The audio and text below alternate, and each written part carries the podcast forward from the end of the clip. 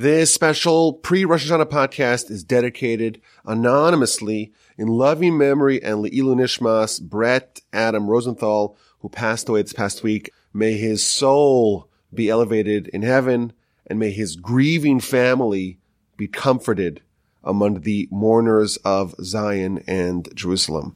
We are on the cusp of the high holidays. Rosh Hashanah is on the doorstep and of course Yom Kippur soon to follow. If you would like me to include you in my Rosh Hashanah and Yom Kippur prayers, please send me an email with your, preferably if you have it, Hebrew names, full Hebrew names, your full Hebrew name, your father and mother's full Hebrew name. If you don't have that, just send me your name. I'll be happy to include it in my prayers. My email address is rabbiwolbe at gmail.com.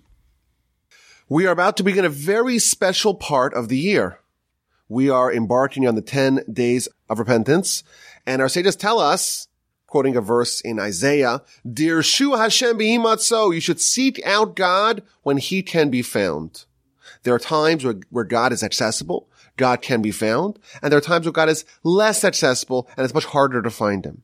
When is God accessible? Says the Talmud, when the time of Rosh Hashanah comes, when the season of repentance begins. When we have the 10 days of repentance from Rosh Hashanah to Yom Kippur, that's the time. Those are the 10 days of the year where God is the most accessible. Of course, throughout the year, God is accessible. We could pray throughout the year, but there are times where our prayer is especially efficacious and our connection is especially strong.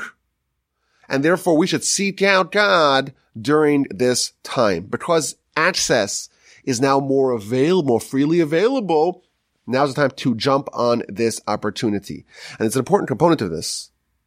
There's something we have to risk. There's something that we can lose because God is close now, but the rest of the year, God is less close, less accessible, and therefore we don't want to lose this amazing opportunity. These are the days where we begin the year. We're about to have Rosh Hashanah and we set our course for the year upcoming. It's also days when we can transform ourselves and accomplish more in our efforts of self-improvement, of character and ethical refinement, of trying to accomplish whatever it is that the Almighty have placed us on this earth to do. These are the days we can accomplish that more than any other days. We have 10 days called the 10 days of repentance, the 10 days of closeness. It is bookended by Rosh Hashanah, two days of Rosh Hashanah, the day of judgment, and Yom Kippur, the day of mercy and atonement. And the thread that is strung throughout all these days is repentance. And this is a subject that we've spoken about in the past. And today I want to do something a little bit different. I want to talk about the seven wonders of repentance. There's the seven wonders of the world, and there's seven wonders that are just out of this world from a different universe. The seven wonders of repentance. Now, why are we calling repentance something wondrous?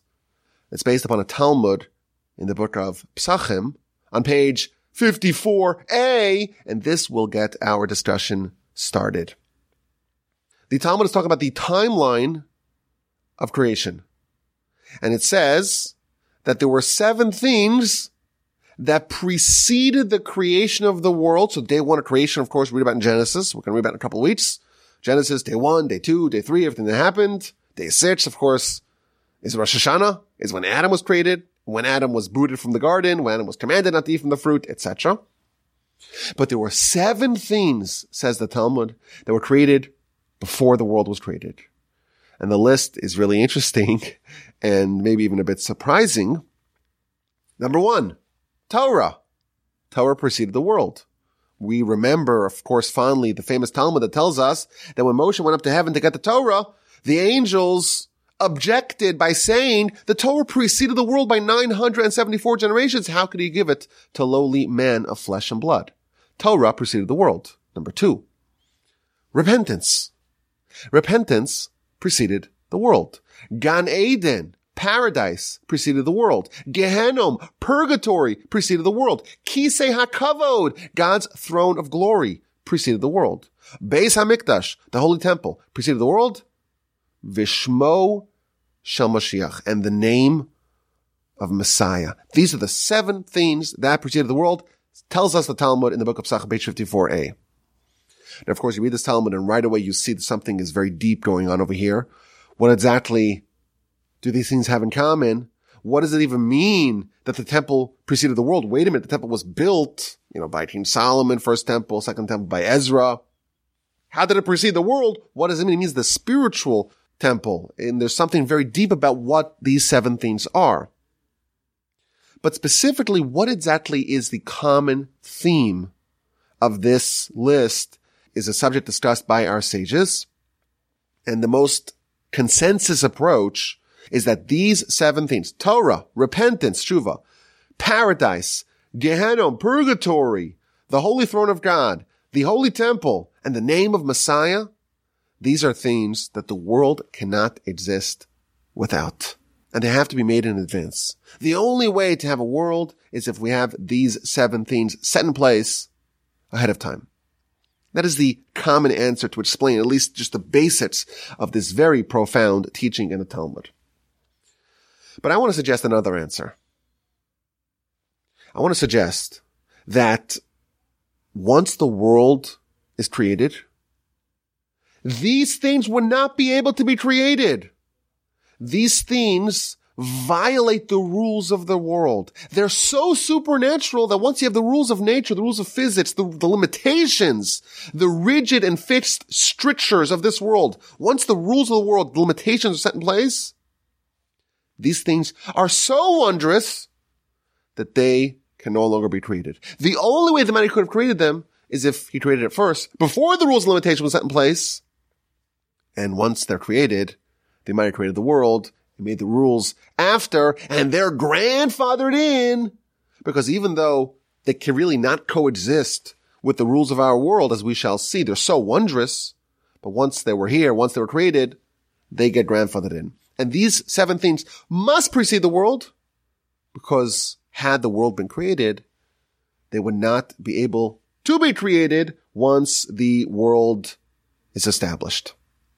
And of course, we're going to focus on one of these seven things, repentance.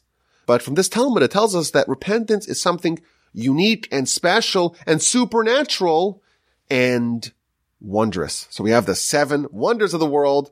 And maybe this is the seven wonders of the pre-world, but we're going to focus on the seven wonders of repentance. Now, repentance, the sense that I get is that this subject is a bit daunting. It's a bit intimidating. I had a conversation with a friend of mine last week and we're talking about repentance and he's like, ah, I'm not much of a repentance guy. And I think the reason why it's something that we are, you know, we struggle with is because it is associated with the most terrifying thing in the world. Scarier than monsters. Scarier than snakes. Scarier than aliens. And public speaking. The most terrifying thing in the world is change. To actually change. To actually say the way I am is not ideal whenever our status quo is challenged, we get very defensive and cognitive dissonance just takes over and we are able to justify all our behavior because the most painful thing is for someone to say, you know what? I'm not perfect and I need to improve and I have flaws and I have shortcomings and there's so many things that I need to improve upon. Change is very difficult and we get very territorial about our current state, defending it at all costs. We are terrified by change. We abhor change. We're frightened by it. It's very destabilizing. It makes us very uncomfortable. And therefore repentance is a scary word. I'm not much of a repentance guy. But today it's going to change. Today it's going to change. We're going to transform repentance from something very scary into something very fluffy and adorable. Because we're going to talk about the amazing parts of repentance and the wondrous aspects of repentance. And that I think will hopefully transform our perspective on this very critical subject and will help us actualize these days, maximize these days, make the most of the opportunities inherent in these days, and have an incredible Rosh Hashanah, 10 days of repentance, and Yom Kippur. Our sages tell us that repentance is a great gift. It's a great gift that the Almighty created for us. The classic book on repentance, the Sha'arei Tshuva, the Gates of Repentance, begins with the following line. This is the first line. Min hatovos asher imbruav From all the benefits and goodness that might did for His creations, amongst all those benefits and gifts, they might have prepared for them a path, la'alot mitoch pachas ma'aseim, to ascend from the lowliness of their deeds, vilanus mipach and to escape the snare of their misdeeds, to spare their soul from destruction, uleheshim and to remove from upon them his wrath. Repentance, maybe it's a bit terrifying initially, but our sages tell us it's one of the biggest gifts that the Almighty gave us. The Almighty gave us lots of gifts. The whole world is a gift. Everything we have, our, our fingers that bend and our mind that works and water that is easily accessible and a perfect Goldilocks zone of existing at the right distance from the sun and everything working out perfectly that we could flourish and live in this world. We have the ability to make an income and to live a good life and to enjoy tasty food and to see wonderful scenery. There's a lot of gifts somebody gave us. And one of these great gifts, maybe one of the best gifts, is repentance. But I think that it's a gift, but you know, sometimes gifts come packaged and the packaging is a little bit scary. I don't know. Is this a gift or is this a gift from the Unabomber? It looks a little scary. And that's what we want to change today. We want to make the packaging nice as well. And we want to focus on the wonder of repentance. Why is it so unique and unprecedented that it must precede the world? So we made a list. The seven wonders of repentance. There are seven aspects about repentance that are so unusually novel and wondrous, and all of them, of course, are skewed in our favor, that I think learning about this will make the subject more interesting and approachable and make our 10 days of repentance more efficacious. So let's begin. The first wonder of the pre-world, the first wonder of repentance is that repentance cleanses. In our world, this is not true. A deed, once it is done, cannot be undone. You could try to fix it. You could try to rectify it. You try to mend it. You try to pay for it. But it's impossible to make that the deed never happened. Tells us the Rambam, the laws of repentance, chapter one, law number three. Hatshuva mechaperes achol averos. Tshuva repents for all transgressions. And even if a person is a sinner their entire lives, and they do tshuva, they repent at the very end, none of their misdeeds is ever acknowledged by the heavenly court. None of their previous wickedness is on their file.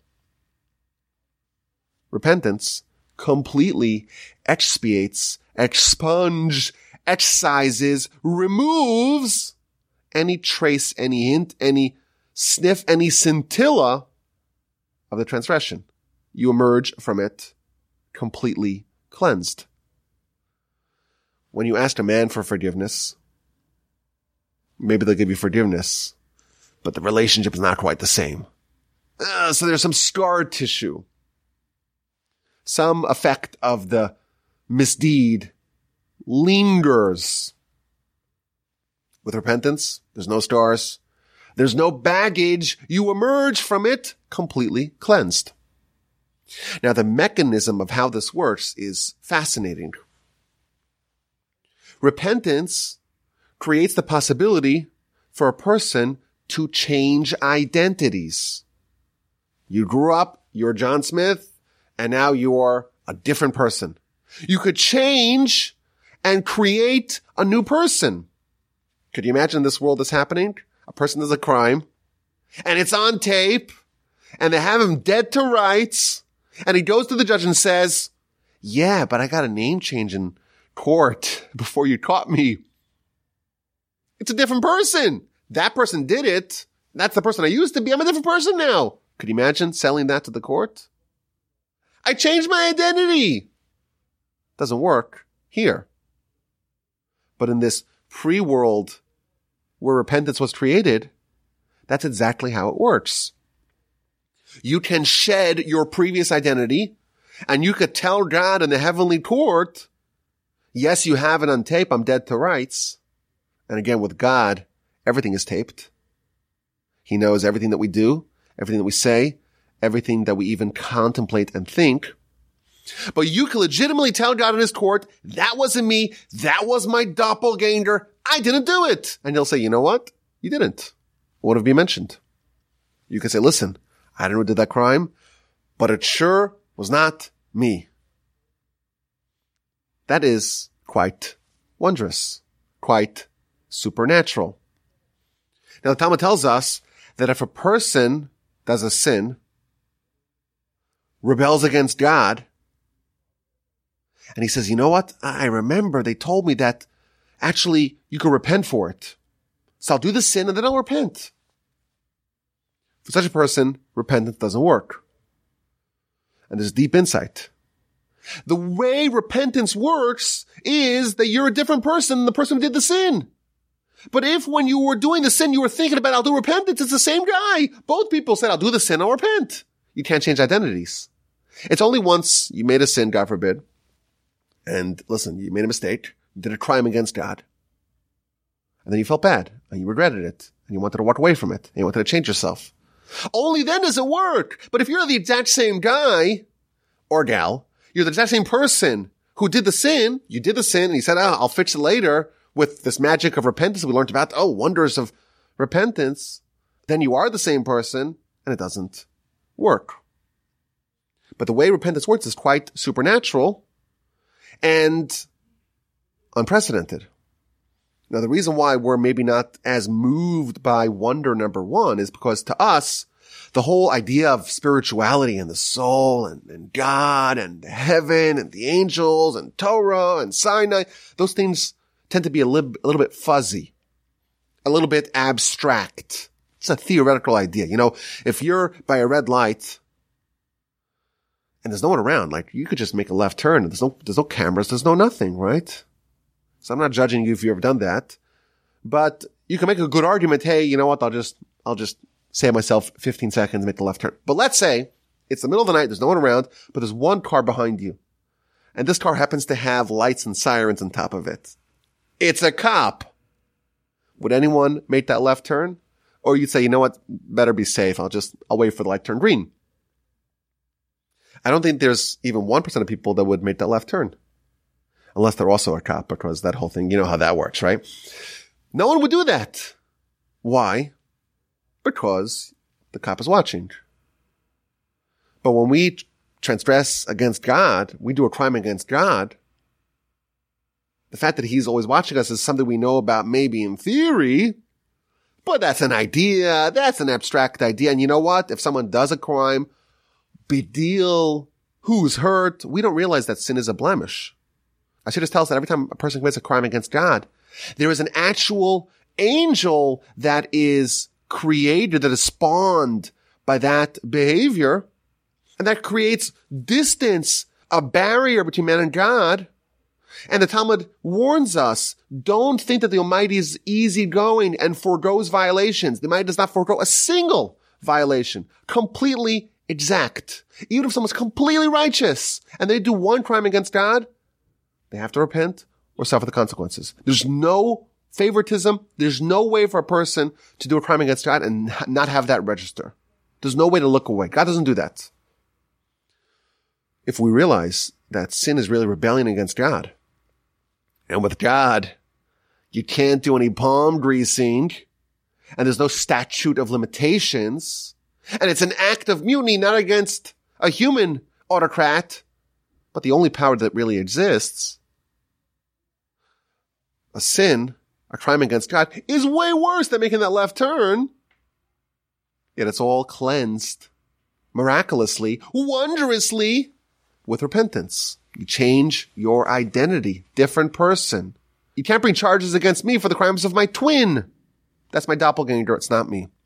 The Rambam actually tells us that there is a custom to literally do a name change for someone who is a penitent to reinforce this idea, this commitment of being a new person.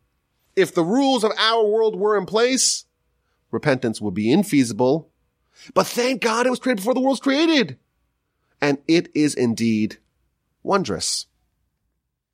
Wonder number one. Well, how can we top that? Let's go. Wonder number two.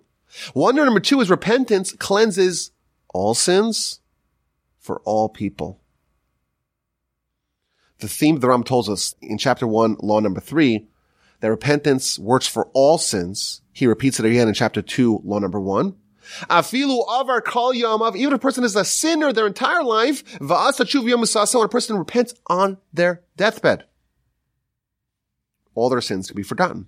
Someone could be a terrible criminal against God and have all of that completely expunged with a deathbed repentance.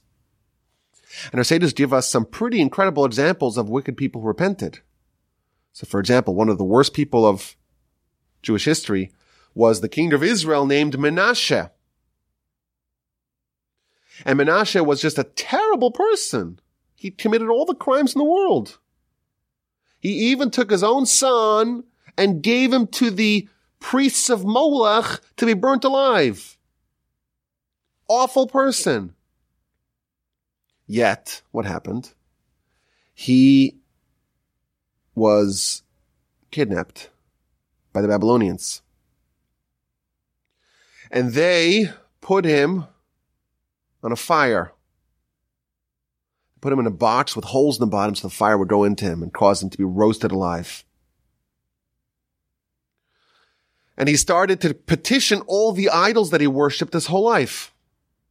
Help me, save me, spare me. And of course, they were not helpful for him when he needed the most.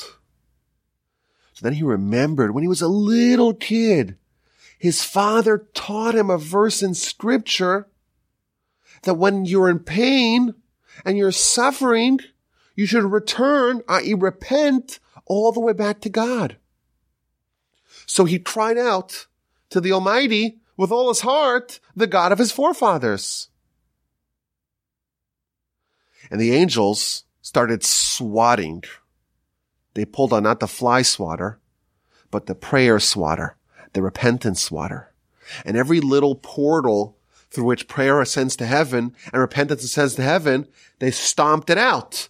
They were playing whack-a-mole with all the portals to heaven because they did not want Menashe. Menashe is too bad of a criminal. This person, too bad. We have to stop this. We cannot allow his prayer, his repentance, his penitence to be brought before God. So what did the Almighty do? The Almighty opened a back door. The Almighty dug a hole, so to speak, underneath his holy throne of glory and found a way to allow that repentance to ascend. And the exact details of what happened afterwards is disputed. Did he survive literally or did he die? Was he completely restored to his throne or did he still lose his portion Olam Haba? But regardless, the story of Menashe, our sages tell us, is an example of someone who was a terrible, terrible criminal, but nevertheless true, sincere, genuine repentance can triumph over all manner of sin. Let me give you another example. The Talmud Book of Sanhedrin, page 96b, talks about a mass murderer who repented and actually converted and became Jewish and was accepted. Who is this? This is a man named Nebuzaradan. So he's the general who's working for King Nebuchadnezzar of Babylon. And he's going into the temple and murdering just at a crazy rate. And the Talmud says that when he got to the temple grounds, he saw blood near the altar and the blood was boiling, was bubbling. So he asked the priest, whose blood is this? So the truth is it was the blood of a righteous prophet named Zechariah.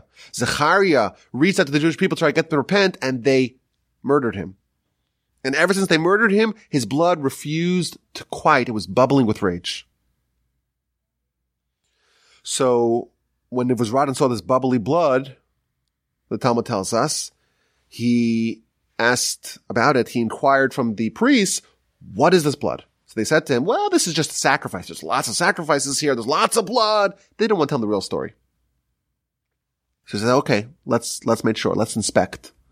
So he brought all kinds of animals and he slaughtered them and says, like, compare the bloods. Are they the same or not? They're all different. So he said to the priests, you tell me where this blood comes from, this bubbly blood, or else I will flay you. I will comb off your flesh with iron combs. So they said to him the truth. This is the blood of the prophet Zechariah, who was a priest and a prophet, and told the Jewish people about the destruction of the temple, and they were so upset by his message, they literally killed the messenger. So when Nebuzaradan heard about this crime against Zechariah, he says, I'm going to make it stop bubbling. I will make it stop bubbling. So he brought over all the sages and murdered them, killed them right over there. I'm going to fix the people who did bad to you.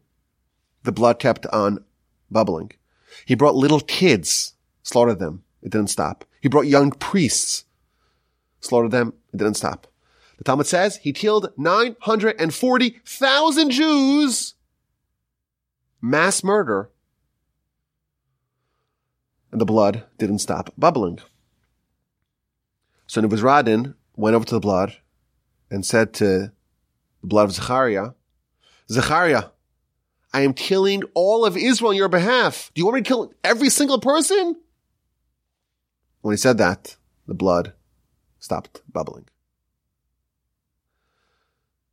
And then he said, wait a minute, I got a problem. The blood of Zechariah, it was only one person was killed.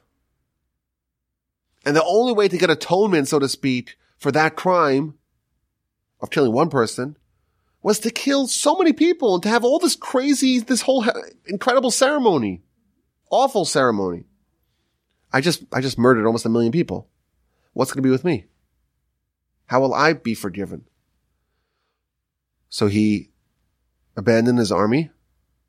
He sent his last will and testament to his house, abandoned his family, and he converted. And the Talmud actually concludes that he was accepted as a convert. He was able to repent for those crimes. Now you read this story and say, well, ah, me, I'm lost. Ah, I've done so many crimes against God. I'm so far, I'm so distant. And then you read this story about this awful butcher, a butcher, terrible person, mass murderer, killed almost a million people, innocent people. Yet, to a certain level, his repentance was accepted, that should surely reveal to us that no matter how far a person is, no matter how vile their behavior has become, no matter how awful and terrible and unconscionable the crimes have been, repentance is still within reach. As long as you're alive, you're perhaps able to do it.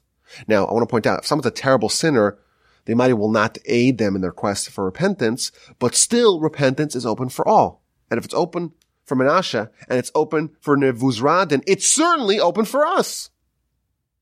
This is pretty wondrous. Repentance works for all sins and for all people, no matter how far you have strayed, no matter what your previous identity, your previous life was all about, repentance is still possible wonder number three. It's not all or nothing. If you want to repent, you're doing a name change, an identity change, but you don't need to finish all the paperwork on your changed identity to garner some of the benefits. So the Rambam tells us that there are four steps to do complete repentance. Number one, you got to stop what you're doing. Number two, you have to regret what you did. Number three, you should commit to never do it again. Number four, you should confess. Four steps to repentance. And when a person is encountered with the same opportunity to transgress as they did previously and they are able to overcome it, then they know that the repentance is indeed complete. Now, of course, these, each one of these steps is multi-layered and multifaceted. There's a whole book, like we, like we mentioned earlier, about exactly how to do it. It sounds very cumbersome. But here comes wonder number three. If someone doesn't do a complete repentance, there's still a level of expiation, of atonement, of forgiveness that they have unlocked. Our sages tell us the power of a fluttering feeling of repentance. The great Rabbi Judah the Prince taught, look how great is repentance. If a person just has a feeling of repentance in their heart, right away they ascend. And how high do they ascend? Not 10 miles, not 20 miles, not 100 miles, but the distance of 500 years, which is the Kabbalistic term for how distant our world is from the kind of the next sphere. And that's just the first level, so to speak, of the firmament. And there's seven levels, very advanced stuff. I don't know exactly what it means. But a person ascends again, with just a fluttering feeling of repentance until they're standing right before God. Shuva Yisrael ad Hashem Elokecha. Repent, O Israel, all the way to Hashem your God. Repentance ushers a person right before God. And even if they, all they have is a fluttering feeling of repentance, that's sufficient. There's a famous Talmud in the book of Kiddushin, page 49b, that talks about marriage. When someone wants to do a halachic marriage, you have to convey something of value in front of witnesses, and you have to say a very specific sentence to cement that transaction. But when a person adds a condition to their sentence, then the only way that the marriage can happen is if that condition is true. And the Talmud's talking about what if a person says all kinds of crazy conditions. So for example, if a person says, behold, you are betrothed to me, you're married to me, which is the actual sentence, but then they add on condition that I'm a great Torah scholar. Well, what does that mean? How great do you have to be of a Torah scholar for that marriage and that transaction and that condition to be valid. Says the Talmud, you don't have to be as great as Rabbi Akiva and his colleagues. It just means you have to know everything. In any matter of Torah, in any matter of wisdom, you, you could be, you, you could be asked and you know the answer. Well, if someone says, marry me, be betrothed to me on condition that I'm very mighty and strong, well, how strong do you have to be? Not like Avner, not like Yoav, just enough that your friends are intimidated by you. When a person says, marry me because I'm rich, how rich you have to be? Not like Rockefeller and Rothschild and Bezos. Just enough that people respect you because you are a wealthy man. And listen to this. If a man tells a woman, behold, you are betrothed to me on condition, provided that I am a tzaddik. Now you look at this guy and he's, he's, he's just not it. He's just not a tzaddik. He's a sinner, complete sinner. Is this marriage valid or not? Says the Talmud, yes. The marriage is valid. But wait a minute, he's a complete Rasha. How could he say that I'm a tzaddik and therefore the marriage, the condition was fulfilled? Says the Talmud, Shema hirher tshuva bedaito. Perhaps he had a fluttering feeling, a thought of repentance. And right away when he had that thought, it's just a thought. He didn't do the four steps. He didn't do the repentance. The thought alone, the small part, so to speak, of repentance can already make someone into a tzaddik. That is the power of repentance.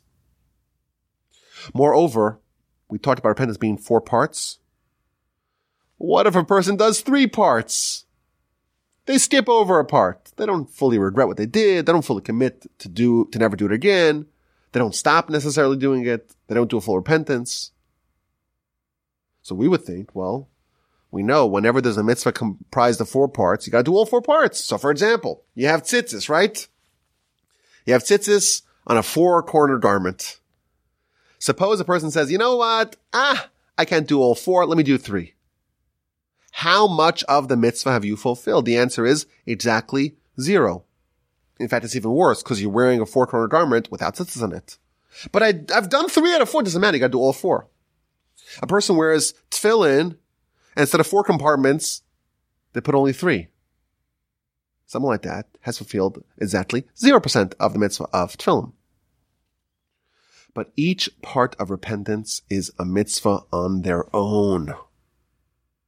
And therefore, if someone just does a part of it, they have a thought, they have an inspiration, they have a fluttering feeling, they stop doing what they did, they commit to never do it again, even though they don't stop, they regret it, even though they didn't do anything else, they do vidu, even though they really haven't completed the gamut of repentance. Nevertheless, it works to a certain level. Of course, it's not complete, but that is one of the wonders, the third wonder of repentance, that a little bit goes a great distance. You know, the symbol of repentance is a shofar. And a shofar has an end on both sides, but a really small end that you blow in, and the other end where the sound comes out is very large. And that's almost symbolic of repentance in general. Your contribution is very small, but the impact is very great. Of course, you have to start it. You have to take the first step. If you don't blow into the shofar, nothing will come out. But if you blow even a little bit, a very powerful and resonant and evocative sound will come out of the other side. Whatever you blow into the mouthpiece, the Almighty will make sure to amplify that and expand that and make the impact of that quite great. Repentance is quite wondrous, but we're only three out of seven. Let us continue with wonder number four. And this is very helpful for someone who had maybe a repentance season in the past. This is not their first rodeo. And to them, it seems like it's a sham. Cause you know what? Rabbi, you gave a podcast last year about it. I followed your rules, but you know what? Nothing changed. I reverted back to my previous behavior. So obviously repentance doesn't work. To this comes wonder number four. Repentance is complete and fixed and it cannot be annulled with return to past behavior. Recidivism does not annul the repentance. Once it's done, it is irreversible. The Rambam uses very strong terminology when he talks about repentance. He says when a person repents, they abandon their sin, they stop doing it, they regret it, they commit to never do it again, they confess. Ya'id alav yodea talumos. God, the one who knows the unknown, testifies on him that he will never do it again. But what happens? Yom Kippur comes and goes, and you feel like you're slipping back into the same identity from beforehand. The answer is that the Yetzer Hara intensifies its efforts after Yom Kippur. And that sin is a new sin. It's not the same sin. You were challenged anew and maybe you lost it, but you're not the same person. Recidivism is not really recidivism. It's a new thing. It's a new crime that you have to repent for, but it in no way calls into question the commitment and the efficacy of your repentance. So you know what? You repented last year and you feel like it didn't really stick. It did stick. It just, you don't know it and the sin and all the concomitant effects that it causes, all that is gone, all that has been removed from the record, irrespective of your adherence to your commitment. That's a pretty wondrous thing and pretty amazing. Wonder number five. This is really incredible what I'm going to tell you. I'm going to tell it to you and you won't believe me. You'll say, no way, that's not true and therefore I will give you the Talmudic source, chapter and verse, page and number. Look at it yourself and tell me I'm making it up. Wonder number five is that the penitent is not just restored to being acceptable to being a good person.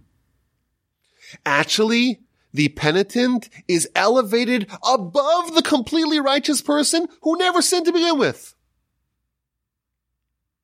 You have one person, never sinned, completely righteous, pure, holy from day one. You have another person who did sin, went to a very low place, but then repented. The net result of that is that the person who sinned, fell, got up, repented, is actually higher, closer to God than the person who never fell to begin with. And you say, wait, wait, okay, this one, this one, this one you're making up. I'm not. I'll give you the source.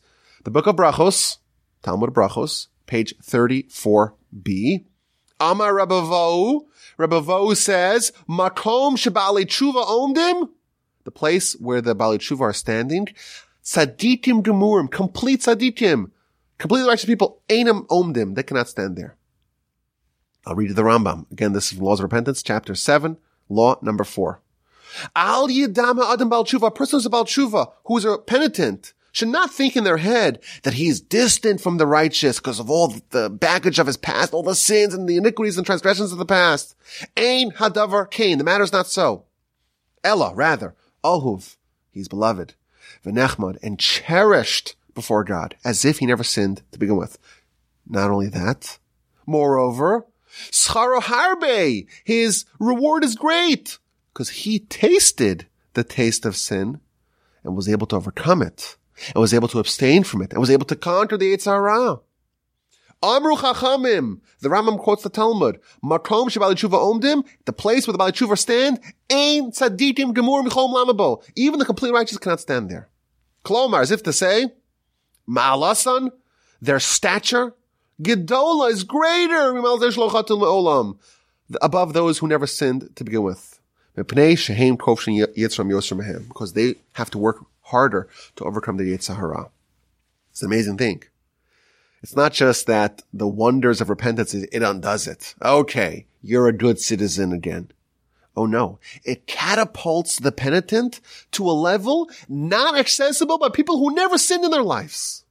How wild and wondrous is that? The Talmud tells us in the book of Rosh Hashanah, page 16b, that on Rosh Hashanah, the Almighty opens up three books. The first book is for the completely righteous, and they right away get signed into life. And the second book is for the completely wicked, and they right away get signed for death. And then the in-betweeners, they're in the third book,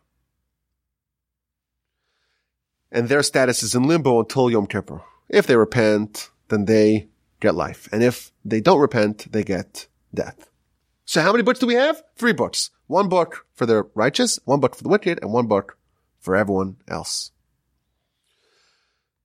And the commentaries asked an obvious question. Righteous, they have their own book. Makes sense. One book for the righteous, their fate, their destiny is declared in Rosh Hashanah. The wicked, well, their fate is also declared in Rosh Hashanah, and therefore they need a second book. It's a very different fate.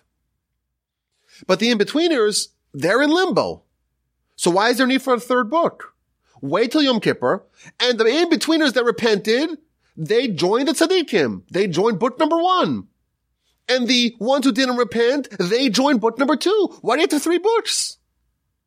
What a question. Have just two books. Be more economical. Save the paper. Recycle.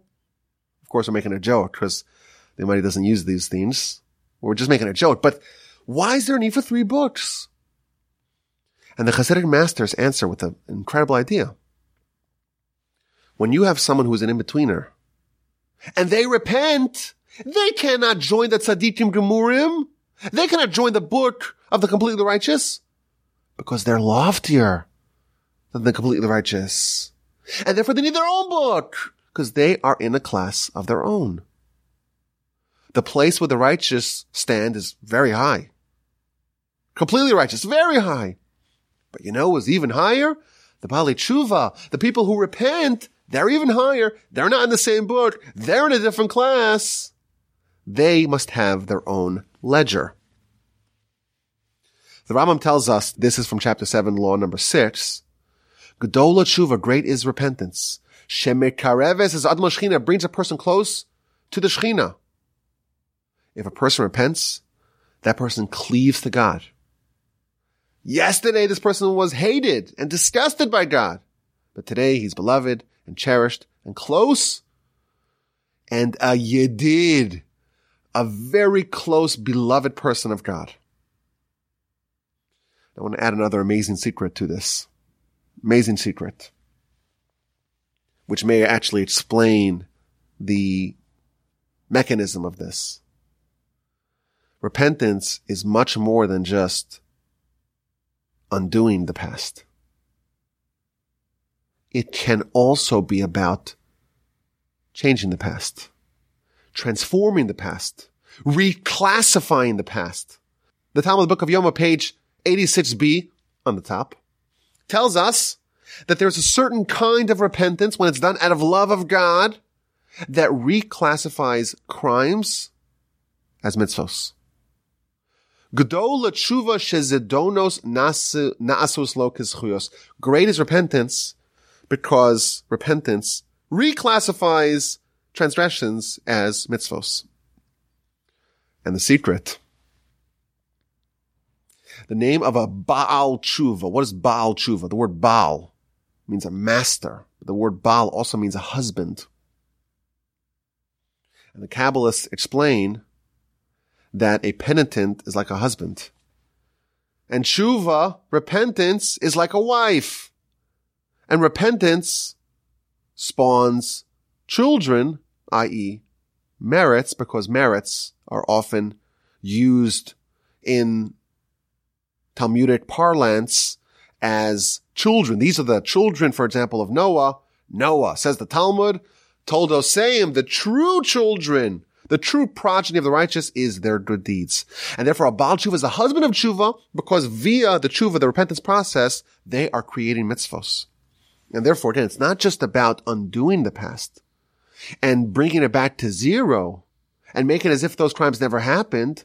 All the sins of your past can be reclassified as mitzvos. A person does a billion sins and they repent. Of course, it depends on how they repent. If they repent in one way, it just makes it as if it was a mistake. It's not your fault. But if they repent out of love of God, they now have a billion mitzvos. And therefore, they leapfrog the righteous. Because the righteous, they have only a million mitzvos. The sinner does more sins than the righteous does mitzvos, most likely. And therefore, if you repent in a specific way, you could catapult above the righteous, completely righteous, because you could reclassify all those previous deeds that were in the time, at the time they happened, they were sins. Now they can become mitzvos, quite wondrous indeed. Okay. Wonder number six. You could fix your sins from afar. You don't have to undo the damage where it was caused. And this, this requires a little bit of a background. We read last week, this past week in the Parsha, in the book of Devarim in Deuteronomy, chapter 30, verse 11. This mitzvah, Moshe tells the Jewish people, that I am commanded you today, it's not distant from you, it's not far from you. It's not in the heavens above. Who's gonna go get it for me? It's not across the sea. Who will traverse the sea to get it for me? Rather, ki karov elecha davar ma'od. The matter is very close to you. Beficha, in your mouth, ubelvavcha, and in your heart, la'asoso, to do it. There is a mitzvah that Moshe is commanded to the Jewish people. That's, you don't have to go to heavens. You don't have to go across the sea. It's right, in, right within you, in your heart and in your mouth to do it. Now, which mitzvah is it talking about? So the Ramban tells us it's referring to the mitzvah of tshuva of repentance. Repentance is not in the heavens above. It's not across the ocean. It's easy. It's close to us. It's in our mouth, in our hearts to do it. And the Reb Chaim Volozhiner says something fascinating. When a person does a sin, it's an act of mutiny against God. And because the entire universe hinges Kabbalistically on the deeds of man, every crime against God redounds and penetrates all the spheres above. Not just the constellations, but even the, the, the strata, so to speak, of spiritual worlds. All those are affected by the sins of man. One crime that man commits causes a tremendous disruption in the heavens above. And of course, the opposite is true as well. One mitzvah that causes a tremendous change for the positive throughout all the worlds. This is one of the major themes of Reb Chaim Volozhiner's amazing book, Nefesh HaChaim, just the, the impact, the outsized impact of the deeds of man. We think that man's the small little thing. The truth is, everything hinges upon man. And therefore we would think that, hey, if a person sins, you have to go to the place where the sin caused the damage to fix it. That's what you would think. You gotta travel to the heavens above to go rectify all the wrong that you've done. And the Maya tells us this mitzvah is not in the heavens. You don't to, you don't need to go seek out the heavens to figure out what you did wrong on the cosmic scale and try to rectify it. And it's not across the sea. You don't have to figure out all the ramifications of your sin that you are possibly not even aware of. And the fact that our deeds affect the whole world. It creates an atmosphere, a spiritual atmosphere. Just like if I spread CFCs. Or if I, I don't know, have a coal plant, it's not just me who's affected. I, don't want to talk about climate change or whatever like that because I don't know anything about politics or climate change. But the concept is that if I have a virus, it can affect other people. If I have something that causes pollution, it affects other people. That's the concept of externalities that you could do whatever you want for yourself, but you can't do something that affects negatively other people. There are spiritual externalities. If I do a spiritual crime against God, well, that affects the spiritual climate, the spiritual environment of the whole world. That makes a hole in the spiritual ozone layer. It makes us more vulnerable to spiritual punishment. It's exactly the same thing. So maybe you would think you have to go across the land, across the sea to find all the blemishes you've done to fix it. Says the Torah, no. You don't have to do that. You could fix it from where you are standing. That is how far reaching the repentance is. Repentance goes up to heaven above to fix it. It goes across the land and across the seas and it rectifies it. And even though you stay home, one of the Hasidic masters gave an amazing analogy for this. A funny one also. There was a thief who wanted a, who wanted to plunder a rich person's house. So he climbed on the roof of the mansion to try to find a way to get in, to find all the gold and to steal it all. And he found that the roof was just reinforced. It was reinforced with steel. There's no way to make a hole through. There's no way to get in. And he's so frustrated because he really wanted to do a, a crime, a robbery, a, a home invasion. And he's about to go home and he says, you know what? I'll just grab whatever I could, could get here. Well, let's see what's around on the roof and he sees this big bolt, this big screw. He's like, ah, I'll take this. So he unscrews the screw and takes the, the screw off and he hears a loud crash because the screw was attached to a massive chandelier. And by him unscrewing the screw, now the chandelier shattered and there was a huge boom and everyone hears it and the chandelier collapses. They run into the roof and they find the guy. And they bring him to court. And the judge says, you're guilty. You're caught red-handed. And the person says, yeah, I'm guilty. I stole a screw. Don't charge me for the million dollar chandelier that I broke. I'll pay for the screw. I don't know. What is? It's pretty big. It's 31. Maybe it's $10. He says, no, no, no. You broke their chandelier. You got to pay for that as well. Your benefit was really small. Doesn't matter, but the damage was quite large. We would think that repentance works the same way. We would think that even though my benefit from the crime is very little, but the damage is so big, I should pay for all the damage. And therefore the Torah tells us repentance is not like that. Wonder number six. You just need to pay for the screw. Don't need to travel the heavens above. You don't need to cross over the sea. You repent where you are. And the magic of repentance, the wonder of repentance, the pre-world incredible wonderness of this repentance is that it fixes it all from right where you are standing. And finally, wonder number seven. The alchemy of Yom Kippur. Yom Kippur is a day that's really designated for repentance. It's the kind of the crescendo of the 10 days of repentance. It's the climax. Everything's building towards Yom Kippur. And it's a day designed to remove and cleanse all traces of any crimes against God.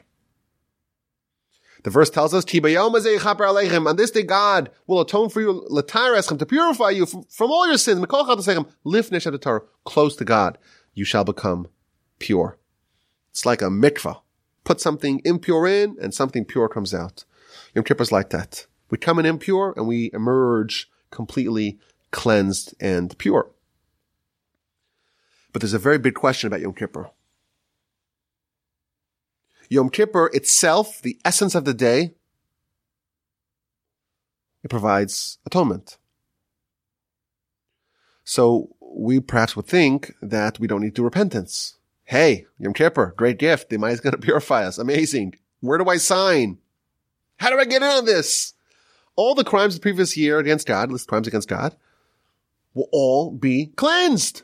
Amazing. But there's a catch. There's a catch. You have to do repentance as well. If you do repentance, Yom Kippur works. If you don't do repentance, Yom Kippur doesn't work for you.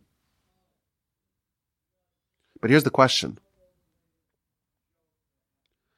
If a person repents on an average Tuesday in May, it's not anywhere near Yom Kippur, and they repent, and they follow the rules and they, they stop doing what they wanted to do, what they, what they were doing. They stop doing what they were doing. They regret. They commit to never do it again. They confess.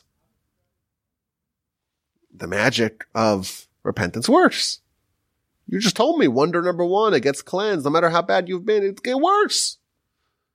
So repentance works on every Tuesday in July and Hanukkah time and Pesach time so if Yom Kippur needs repentance as well, what does Yom Kippur help?